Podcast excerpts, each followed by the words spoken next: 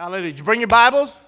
All right, let's make our declaration this morning. This is my Bible. I live by its truth. I walk in its light. I rest in its promises. I'm empowered by its love. I overcome by the faith produced from receiving this seed sown into my heart.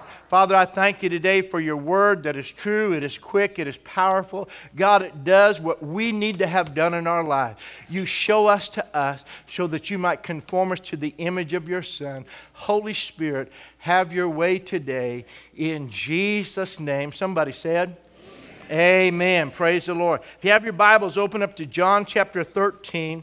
And last week we gave you a, uh, an introduction to this little series we're on in preparing ourselves for this year. In uh, the message was towels or titles. And this morning I want to take it to a different level and talk to you about peripheral compassion. And uh, when we understand this and looking what God would want to do in our lives for our church and for the future, and how can we reach our county? Amen? Uh, th- this is our mission field. We have we support missionaries. I'm excited. Our missionaries from Liberia, Elwood and Yada Jangaba, they're going to be here February 28th, and uh, they have a, a, whole thing of what we've done in helping them. And so we're looking forward to having them with us. Michael Turner, we send him all over the place, and uh, so we have missionaries around the world. We, we have Dr. Sharwan and Rinku in India that are ministering to the kids in the slum. But you know what? This is where we're sent. This is our mission field. This is where we live, and this is where we're supposed to help advance the kingdom of God. And so we can do that through peripheral compassion by being able to see the thing that many times other people don't see. And last week we read the whole account of Jesus in John chapter 13, but I want to begin at verse 12 if I could today as we dive into this. Uh, actually, verse 11. For he knew who would betray, betray him, therefore he said, You are not all clean. So when he had washed their feet, taken up his garment, he sat down again and said to them, Do you know what I have done to you? You call me teacher and Lord, and you say, Well, for so I am. If I then, your Lord and teacher, have washed your feet, you also ought to wash one another's feet. For I have given you an example that you should do as I have done. Wow. Most assuredly, I say to you, a servant is not greater than his master, nor is he who is sent greater than he who sent him.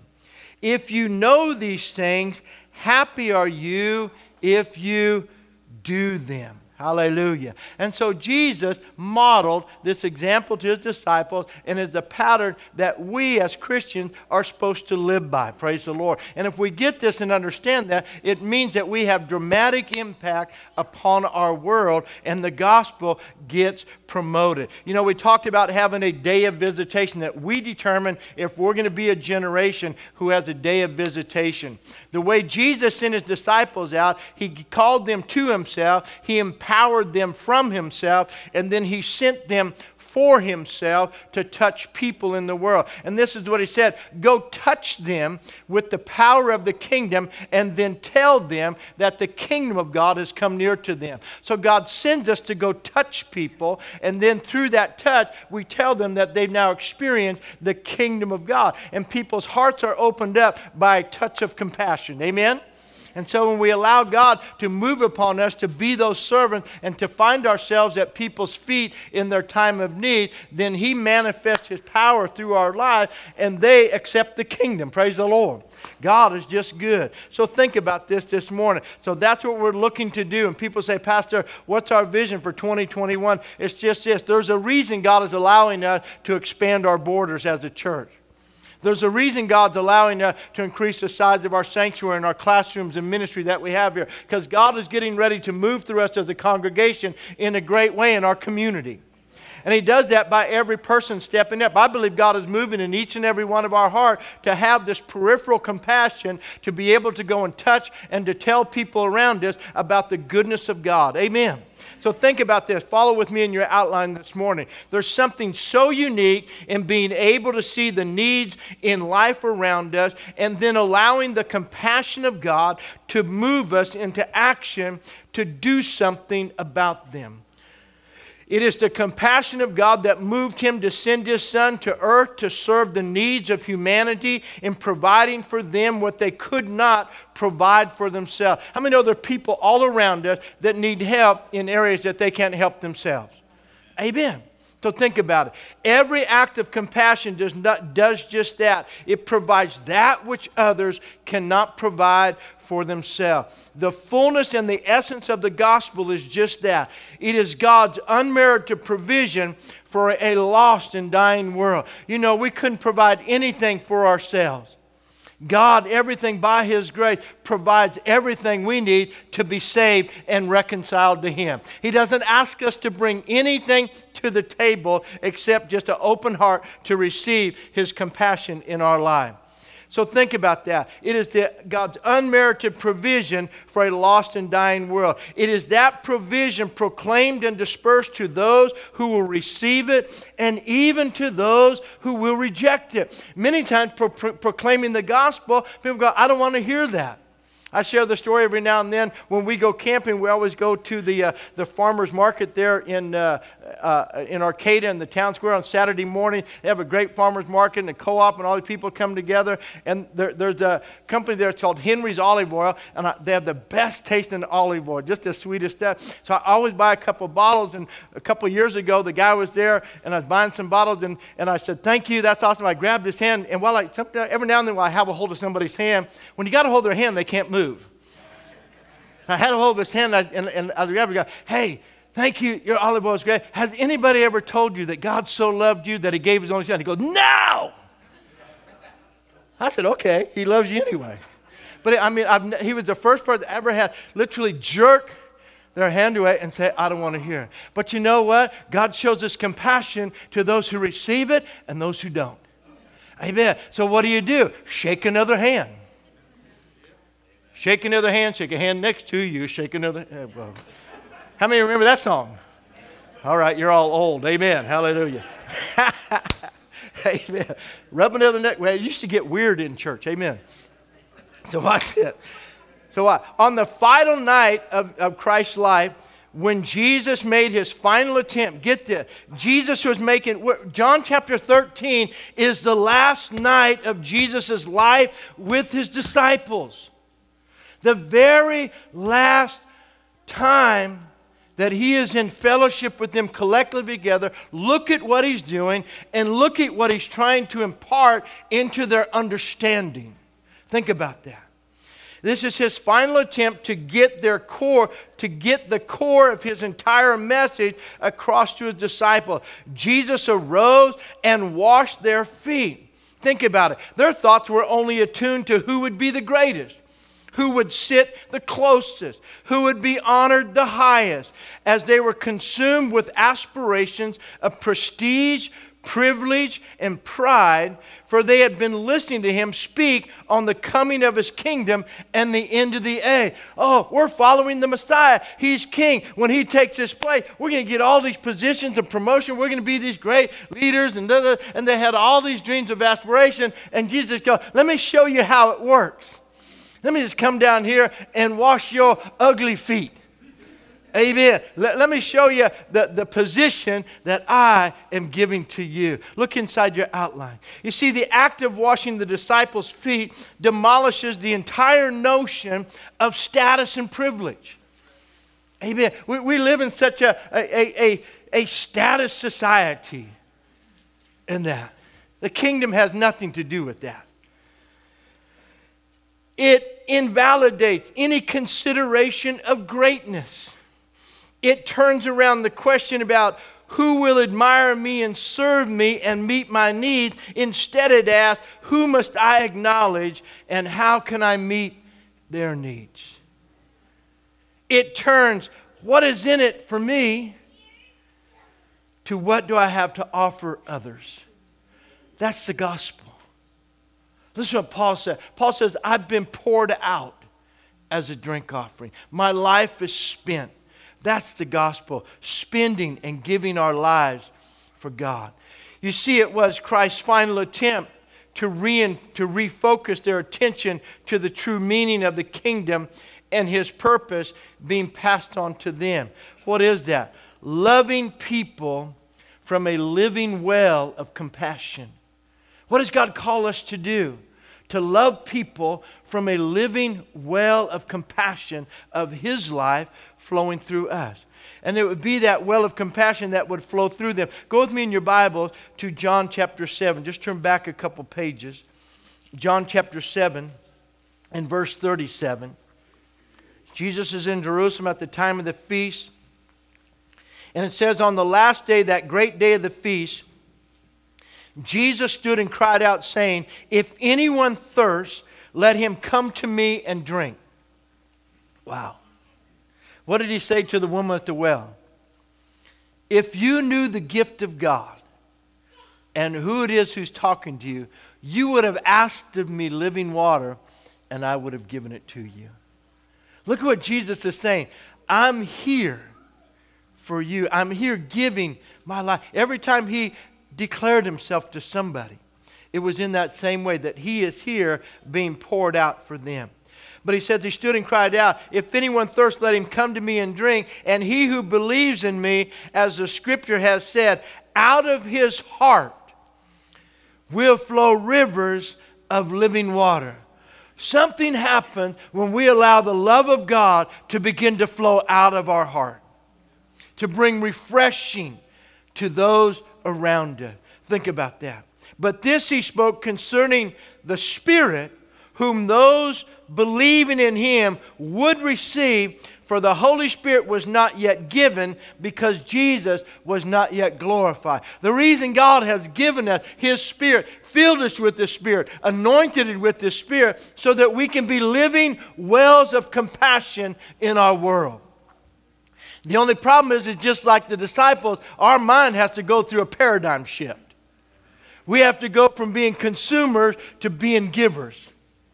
We have to go from position seekers to feet searchers. Amen. That never gets an amen when I say that, but that's why I say it myself. Praise the Lord. So look at.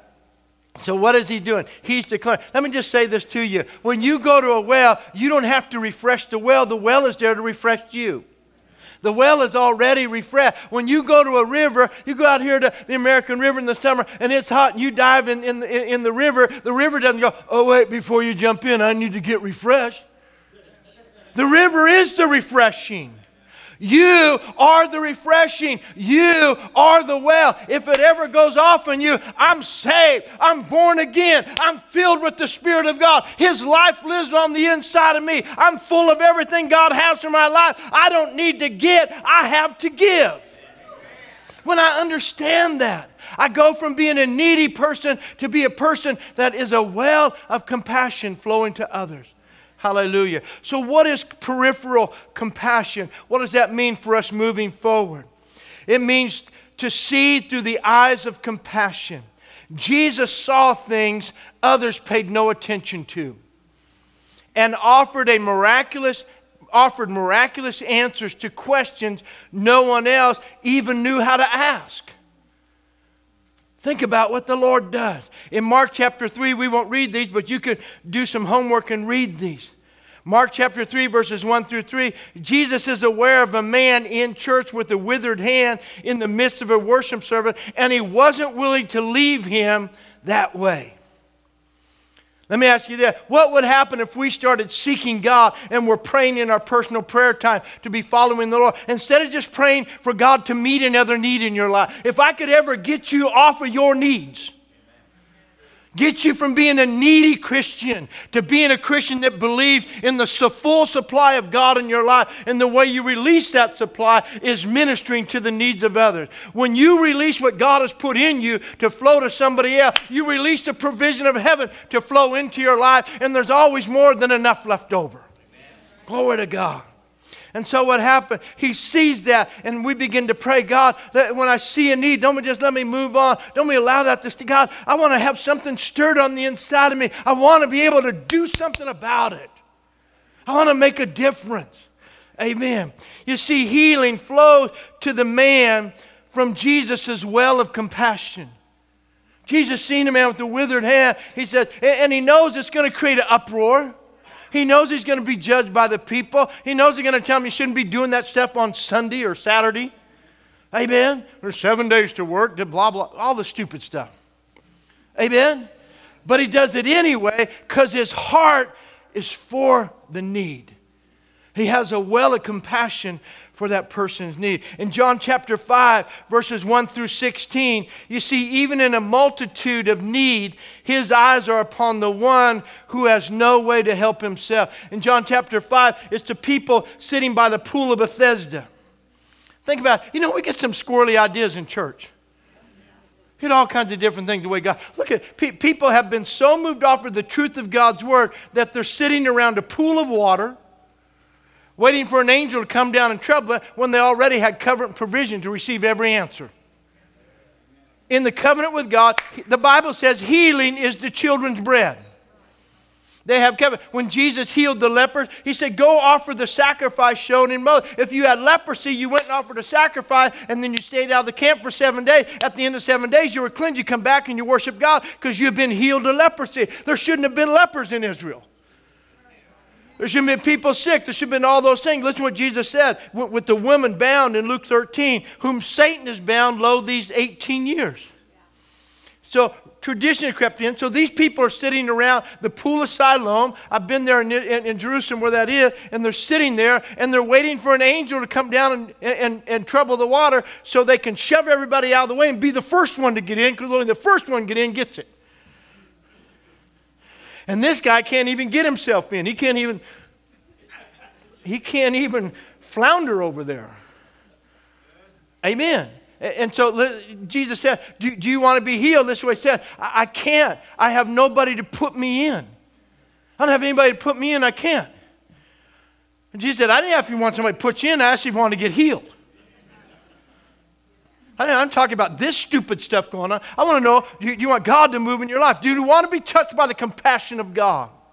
And something happens when we can look at needs like that. But you, listen, you, you have to get saved in your own mind. Don't be conformed to this world. Be transformed by the renewing of your mind. That what God said that He has put on the inside of you, His life, His power, His anointing. It is the anointing that lifts the burden and breaks the yoke.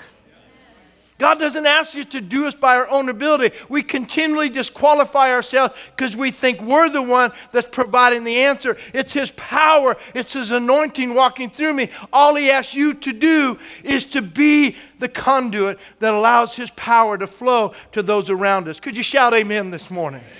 So He says to the man, do you want to be healed? But his eyes are upon the one who can't help himself. Unless someone intervenes on his behalf, he really has no hope. And so his compassion asks not only the question, but also provides the answer from that same well. Think about it. In Luke 7, verses 11 through 17, walking through the city of Nain, he notices what no one else does in the funeral procession. What does Jesus notice? This widow, without her son, has no means of provision and security, and would probably even be kicked out of her village. So, moved with compassion, he tells her, Don't cry.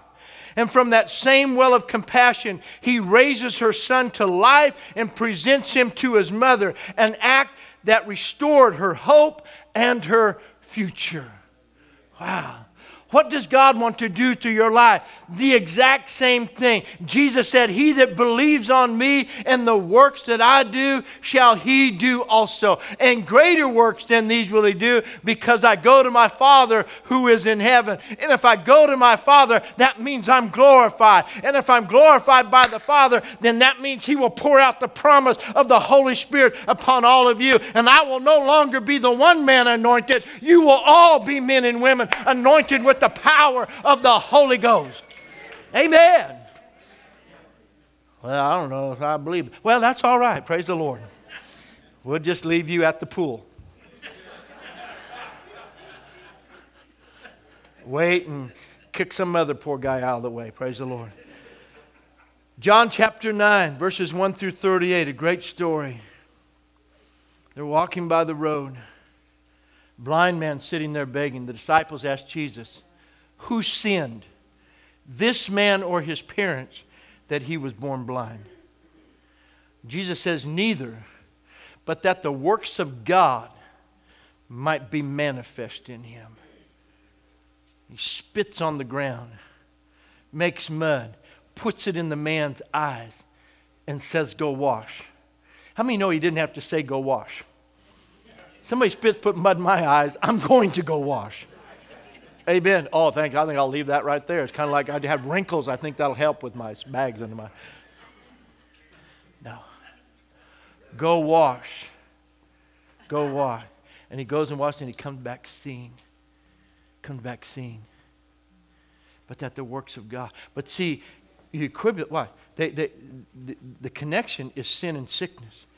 Who sinned that he has this consequence? Remember what Jesus said to the man paralyzed on the bed? So that you may know that the Son of Man has the power to forgive sins, he says, Rise, take up your bed, and walk. And so redemption is greater than sickness and disease. Amen? Than sin. Redemption brings the answer to the consequences of sin, which is healing. Praise the Lord. So to the blind man by the road, the well flows again. Hear me this morning. Jesus lived his life seeking opportunities to turn his love for people into action. You know what? I'm preaching to myself because I'm crazy busy lately.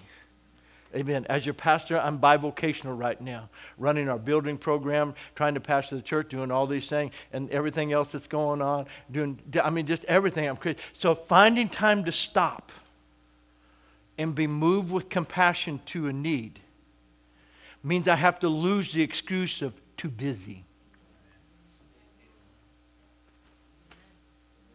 And, and, and my devotional time, my prayer time, has to be directed towards God. Give me that heart of compassion for those around me. Don't let me use the excuse of I'm too busy. I'm doing this. You know what? Even though I'm too busy, how, how many have checkout times besides me? Sometime during the day you're just done and you check out. Amen. Guys do that a lot easier than women. Just saying. It's like Mark Gungor says, we can go to our nothing box e- immediately. That box where your wife looks at you and says, What are you thinking about? And we just say, Absolutely nothing. and it frustrates the dickens out of you guys because you guys are thinking about everything all the time.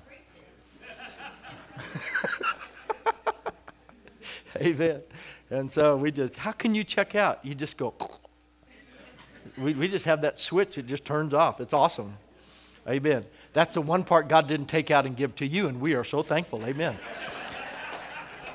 he left us with that one cool part. Amen. Amen. So what? so what did he do? He sought ways to turn his love towards people people into action. Please note that neither this woman nor these men had crawled to the feet of Jesus. None of these areas we read about were people crawling to Jesus begging for help. It was him seeing the need and moving towards him with compassion. To Jesus, these were divine appointments. Think about that. He reached out to meet their needs. So I want you to think about it. We, we hear the two greatest commandments love God and love people. Love God and love people. I put it like this if you don't love people, then your love for God is questionable. It doesn't say love people who love you and love God and treat you nice. Love God and love people regardless of how they respond to you. John chapter 1 says Jesus came into his own and they received him not. Every time Jesus preached in the synagogue, they plotted to kill him. Every time. They tried to throw him off the cliff. They plotted, they, there was a plot behind the scenes, his whole ministry, on how to get rid of him how to trip him up, how to work against him. But he kept loving them and giving himself for them. Think about it. You see, there are those who did not come to him and make a request for his intervention into their need, but a majority of the time, he was simply moved with compassion, and their requests were made because of what they had heard about him doing for others. In Mark chapter 4, in Matthew 14, and in John 16, as Jesus feeding the multitude, and says, Seeing the multitudes, he was moved with compassion, and he healed them all. Not because they were questioning, because he was moved with compassion. When we have that heart of God, it moves us with compassion to do something about it. He was mostly moved with compassion for their needs of those he was sent to save. So the question is how many and how much does it take to provide an answer to the needs of others through compassion? And I believe that God's shifting our church to be a church of peripheral compassion. I believe the reason He's expanding our borders is, is that we can begin to touch our communities in ways we never thought possible before. So here's the shock and awe of total transformation it is this. The Bible says, Oh, yes, I want to be conformed to the image of Christ. I want to be transformed into His image. I want the Holy Spirit to do His work. Okay, here we go. If I name His name in my identity, then I must take upon myself his nature and character as well. If I, if, see, when I say I'm a Christian, I'm naming the name of Christ as my identity. And if I name his name, then I must also accept his identity. And his identity is if I, your teacher and Lord, have washed your feet, I'm showing you your identity. Your identity is not a position, your identity is to be the servant and the slave of all. You see, the disciples, soon to be the apostles, had no problem following him, being identified with him, and becoming like him but becoming like him was beyond their comprehension. In the very beginning, he had told them that if they would follow him, that he would transform them into what they were not. You see, they had fished with net, but he would teach them to fish for men with acts of compassion from the living well within them. The servant life of Jesus, symbolized so succinctly in the act of foot washing, reveals to us what deep spiritual transformation looks like. Think about it. Peter's horrified. Not so, Lord, you can't wash my feet. Just a thought of, of, of that position. Follow with me this morning. It shows how radical that transformation really is and why they had not gotten it yet. What Jesus did if you don't, and many times we miss it in the Bible because we don't understand the culture that it's spoken to and that it's written in. And, and, we think about it with an American mindset. I'll just help you a little bit. The American mindset is nowhere in this book. The mindset of our culture and our day cannot be found in this book. If you want to talk about cancel culture, this is the original cancel culture illustration. Are you doing all right? So, watch it. It's so radical to them. The call of servanthood is far deeper than simply being helpful or kind. We are called to disregard all of our aspirations for prestige and privilege. We are to find life's meaning in the service of God, of our community, and in the web of life. Wow. These were, these were the disciples were stuck. This is where the disciples were stuck, and so are we. Go to Philippians chapter 2 with me. Can we just get stuck here? Philippians chapter 2, beginning in verse 1. Therefore, if there's any consolation in Christ, any comfort of love, any fellowship of the Spirit, if any affection and mercy. Look at Paul says, fill my joy by being like minded, having the same love, being of one accord. Let nothing be done through selfish ambition or conceit, but in lowliness of mind let each one esteem others better than himself. Look what Jesus did. Jesus got down and esteemed his, the, the Lord of glory. If I, your teacher and your Lord, am washing your feet, I'm esteeming you higher than myself. Wow. Esteem others better than himself. Verse 4 Let each of you look out not only for his own interest, but also for the interests of others. What is Paul saying? Have peripheral compassion. Out of your time to just we are we are all busy. Amen.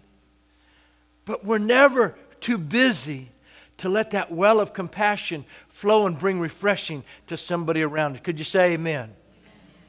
Think about this. So look what Paul said. Here it is. Somebody say let. So the reason the word let is there, because it only happens if you let it happen. You have to, you have to let the, this isn't, God's not going to make you do this. This only happens when you let this happen, when you desire for this to happen, and you seek for this to happen. Let this mind be in you, which was also in Christ Jesus. Amen. What does he say? Who being in the form of God did not consider it robbery to be equal with God, understanding his identity. I and my Father are one. So, knowing who you are in Christ, you are a child of God. You are seated in heavenly places with Christ Jesus. But that's not a badge of puffiness. That's just this the identity of who we are in him. So he didn't consider it robbery, but watch. But made himself of what? Of what? No reputation. He can go around saying, I'm somebody or need to be somebody. Taking the form of a servant. Coming in the likeness of men. Being found in appearance as a man, he humbled himself and became obedient to the point of death, even the death of the cross.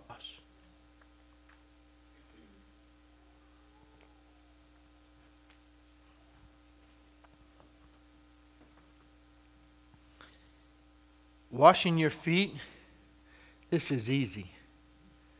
But I'm not stopping there. I'm actually going to take all of your sin and all of your transgression upon myself and I'm going to allow I'm going to allow myself to be the price of your redemption. I'm going to allow myself for your benefit to be nailed to a cross. I will serve you in life and I will serve you through my death. I love you. That's what God said to us.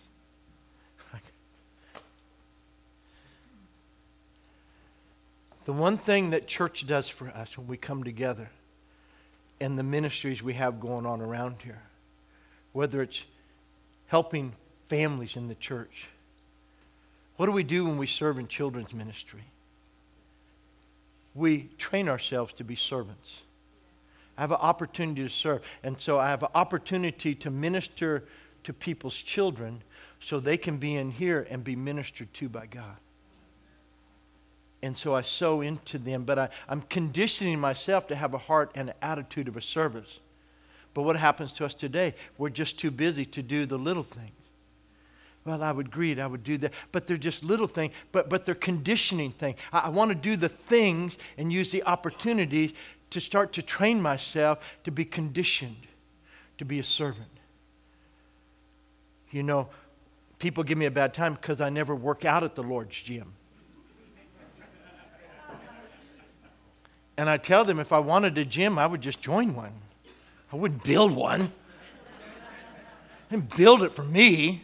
I built it for people to go there and to be a blessed, to, to be a seed into our community for the outreach of our youth of our community because our kids were on the streets and had no place to go. And everybody wanted them off the streets, but nobody wanted to invest in them. I said, we'll do that. We'll give our kids a place to go. But if I was to go to the gym,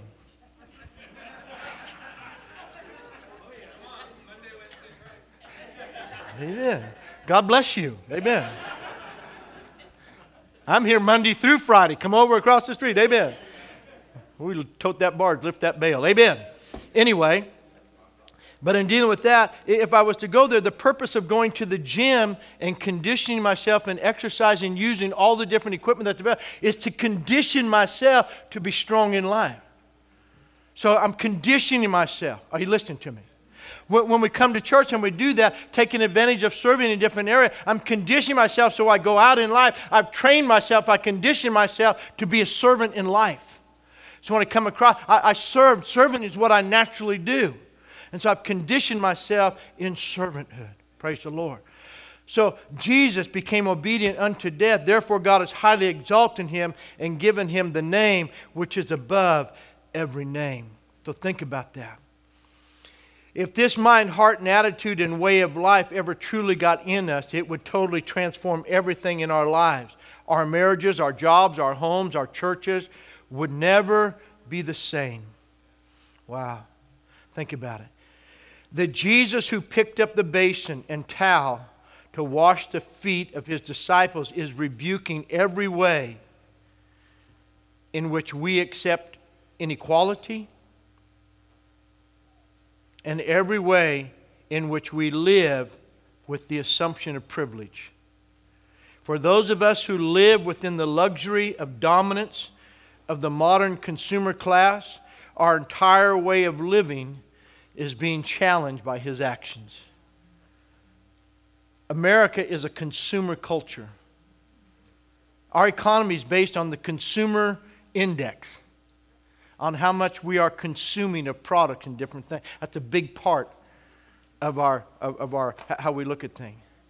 So let me ask you this What do people expect the church to be and to provide? I think the church ought to this. I think the church ought to consumers. Years ago, Brotherhood, our pastor was living with Dave and Patty and, and, a group of young men there talking all about the church and going on and on and on. And Brotherhood, he would just, he, he'd just sit in the, the living room there and he'd nap, kind of like me. Anytime I sit down, I nap real quick. And uh, so he was sitting there in the living room. They're talking about what's wrong with the church. All these young preachers, they're talking about a handful of them. Dave sitting there, and Brotherhood just sitting there. And everybody thought he was asleep, wasn't paying any attention. Like, wow, what's wrong with the church? What's wrong with the church? Brotherhood goes, consumers. it was awesome. Amen. Consumer. But what has our culture taught you? I think the church ought to have this, it ought to have that, it ought to have that. And so, but what is, look, whatever the church is supposed to have, how much are you a part of making that happen? Because if I'm not invested in making that happen, I'm not a provider, I'm a consumer and, and my well of compassion isn't flowing, I'm taking and I'm in that position of need.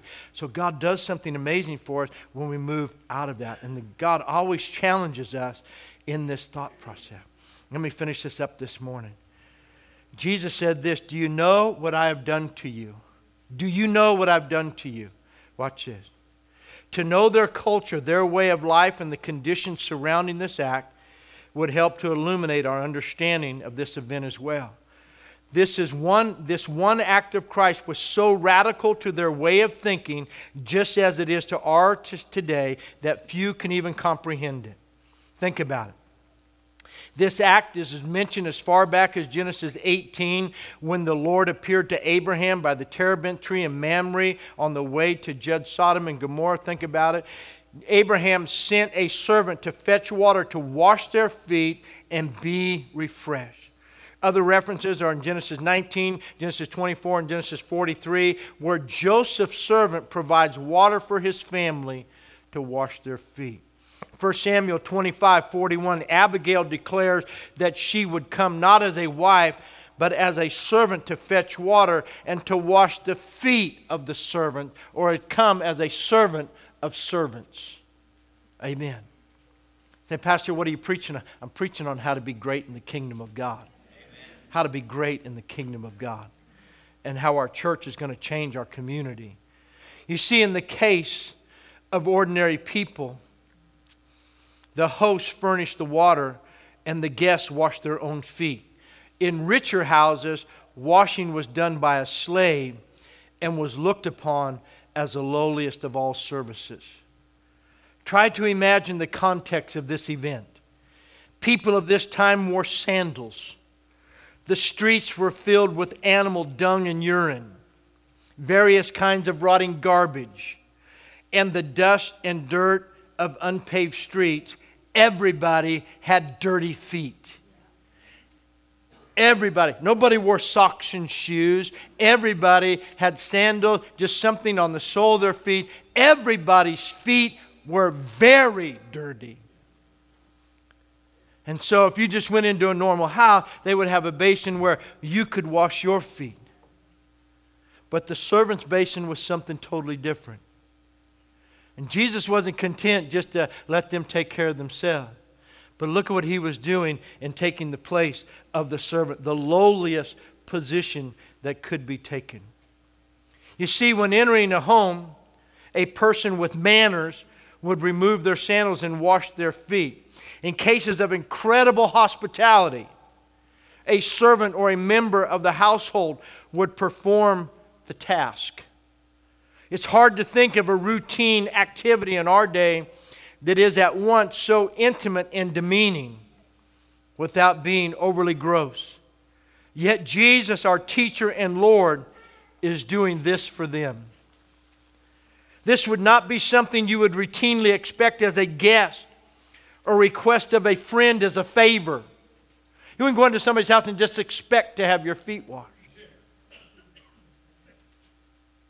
Or ask a friend to do it for you as a favor. You would only give instruction for it to be done from a position of authority. How many know Jesus held the position of authority to say to any one of his disciples, You be the foot washer. You minister to your brothers today. You take that position today. You serve over here. If anybody had the authority to speak from a position of authority, it was him. He didn't speak from authority, he served. Wow. You would say, Our guests have arrived. Wash their feet, then clean out the stable. Let me know when you're done. You see, those daily dynamics of power and servility are outside of our scope, the scope of most of our experiences. Yet Jesus voluntarily assumed the lowest position possible to set the example for us to follow. I know this is probably sideways to most of our Christianity today. Because we live in a bless me culture. We sing more about what Jesus has done for us than what we will do for him. We need to, yeah. Which is fine. I love declaring and remembering what he's done. But the other side, once I know what he's done, now what will I do in response for him? Amen? So think about it. Look at this. His disciples were bickering amongst themselves about who was greatest. After three and a half years of teaching, they still had not let go of their pride. So Jesus slammed home his message in a way they would not forget. The last night with them. He didn't tell them the glories of heaven. He didn't tell them what was coming. He didn't reveal any of the hidden thing, the deep, dark thing. He did not give them a heavy revy. He didn't show them all the things that he showed Paul. Paul said, I know a man caught up into the heaven and saw things that he can't even talk about and the glory and everything. else. They got to see none of that. He said, What's this? This is the kingdom. This is the kingdom. Bring yourself down. Bring yourself down from your thoughts, your imagination, your position, and take upon yourself the form of a servant. Fill the basin with the living water that I've provided for you. Make yourself a well of refreshing. And then go find yourself at somebody's feet. Avoid the second bowl of washing your hands of people. Well, I've served. I've done my time. You don't know what they did to me. I tried. They didn't receive me. So I'm done. I'll just wash my hands and go on about my own Christian life. I'm just taking care of me and my family right now. I hope everything works out. You know, I've been whatever. Good preaching right there, huh? The bowl of the servant or the bowl of washing our hands of people. You know what the devil says? The devil always tells you to go here. The devil always gives you every the devil will bombard you with all the reasons you need. You can have a stack this high of justification for washing your hands of people. Washing your hands of serving washing your hands from being involved. You, you just, he just is an amazing provider of excuses. But every excuse, old saying, there are lots of reasons. Turned around. He gives you all the reasons you need. But a reason is never a supplement, uh, an excuse is never a supplement for a reason to do right. Amen? Hallelujah. So watch this we close. If Bill, I'll just have you come back this morning just to play. The guys, if the musicians want to come. I always ask the whole team to come back and I never let them sing. You guys can come back and play. I believe God wants to transform our church. So I believe our world is looking for the compassion of God. I believe our world right now today, if they need to see anything, they need to see the compassion of God. They need to see God displayed. Amen. They need to be touched by our wells of compassion. So think about it. This is where they were. They were in a rented or borrowed facility. There would be no servant supplied there. They had been sent by the Lord to make preparation for this meal. Everything needed for washing was there. Jesus didn't go get the stuff, everything was there, prepared. All that was missing was a volunteer. All that was missing was a volunteer. In any ministry, you know the only thing min- missing to any ministry? The volunteer. In anything we do. I don't just mean in the house, but any outreach we want to do, anything you want to do, any ministry to take place anywhere in the world. The only thing missing to ministry happening is a volunteer. Who would it be? Whoever decided to stoop and pick up the towel would be admitting he was the least rank, proving that he held the status or the opinion of himself as less than the best. To do that, you're, admitting to everybody else, you guys are greater than me. I'm lowering down. I'm less than the best because I'm stooping to wash your feet. The only one secure enough in his identity was the Lord of glory. Wow. our thought of what will people think of me if I do that. When you get secure in who you are in Christ, it doesn't matter what people think about you. Only Him. Hallelujah. So good. Jesus, conscious of his divine dignity and against Peter's protest, performed for them this lowliest service you see, foot washing was an act that took away all the washer's dignity and status. And the only one ready was Jesus. I believe God is changing our church to be ready, to be inconvenienced, to make a demand on our time because our world needs to see Him, needs to be touched by Him. We have to come to the place where we can put away competition and pride. If we really want to understand the gospel and desire to be truly great, we must get used to being a servant. Only from this posture of servant of a servant will we develop the peripheral compassion needed to touch our world with the love and compassion of Christ. By following his example, without it we are blind and missing our season of opportunity and times of purpose to touch and reach our world for Christ. Here's my challenge I challenge you to pray this prayer Father, forgive me of my pride. Give me eyes to see, a heart to feel, and hands that will reach out to touch and heal. Let your well of compassion flow from my life as a servant of servants. What if we prayed that every day? Yeah, thank God for meeting your needs. Pray that. Give me this day my daily bread. Thank you. I got it. I'm good to go. Now, make me a servant of servants to touch somebody. This is where we are. We are currently living in a time where people's lives and livelihoods have been and are being completely turned upside down. Think about the brokenness and despair when you look, they are not hard to find. Think of all the anger and animosity that fills the air and the conversations of our day. And you and I have been giving living wells of compassion to bring refreshing to their life.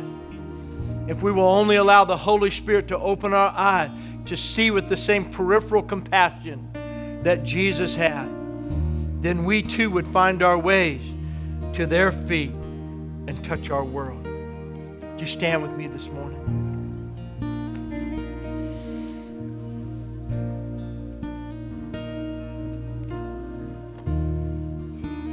Maybe you're here today. People say, Pastor, what's your vision? I, am I'm, I'm not a great guy at writing out vision and doing that. As I was seeking the Lord for this year, this is just all that God told me. That He's going to make us a church of peripheral compassion in a way that we've never been before. Amen. The reason, like I said, the reason we have a Lord's Gym is because that was the need in our community.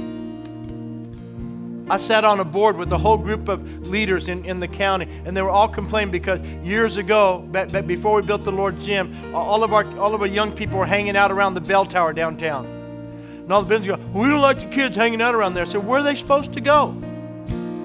Well, they need to go someplace. Well, make a place for them to go. Oh, we, that, that would cost money.